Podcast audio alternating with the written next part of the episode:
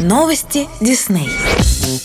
Большинству наших слушателей наверняка знакома история поиска и спасения щенят далматинских догов, которые были похищены у своих хозяев по приказу Круэллы де Виль. Алчная модница задумалась сшить себе пятнистый меховой наряд из шкурок бедных малюток. Однако животные, объединившись, ухитряются проучить ее. Впервые мир увидел экранизацию этой истории в классической анимации Дисней «101 далматинец» в 1961 году по мотивам одноименного романа 1956 года писательницы Доди Смит. В мае 2021 года студия Дисней расскажет историю становления самой легендарной бунтарки и самой модной злодейки Круэллы де Виль в художественном фильме «Круэлла». Роль Эстеллы, она же Круэлла, на экране воплотит обладательница премии «Оскар» Эмма Стоун. В роли Бронессы, главы престижного модного дома, которая выводит Эстеллу из небытия в высший свет, невероятная Эмма Томпсон. Действие происходит в Лондоне 70-х годов, охваченном зарождающейся культурой панк-рока. Режиссер фильма Крейг Гиллеспи предлагает по-новому взглянуть на единственную в своем роде злодейку. Также в картине задействованы Пол Уолтер Хаузер, Эмили Бичем, Марк Стронг и другие. Не пропустите премьеру захватывающего приключения Дисней Круэлла 27 мая 2021 года и следите за новостями вместе с Радио Дисней.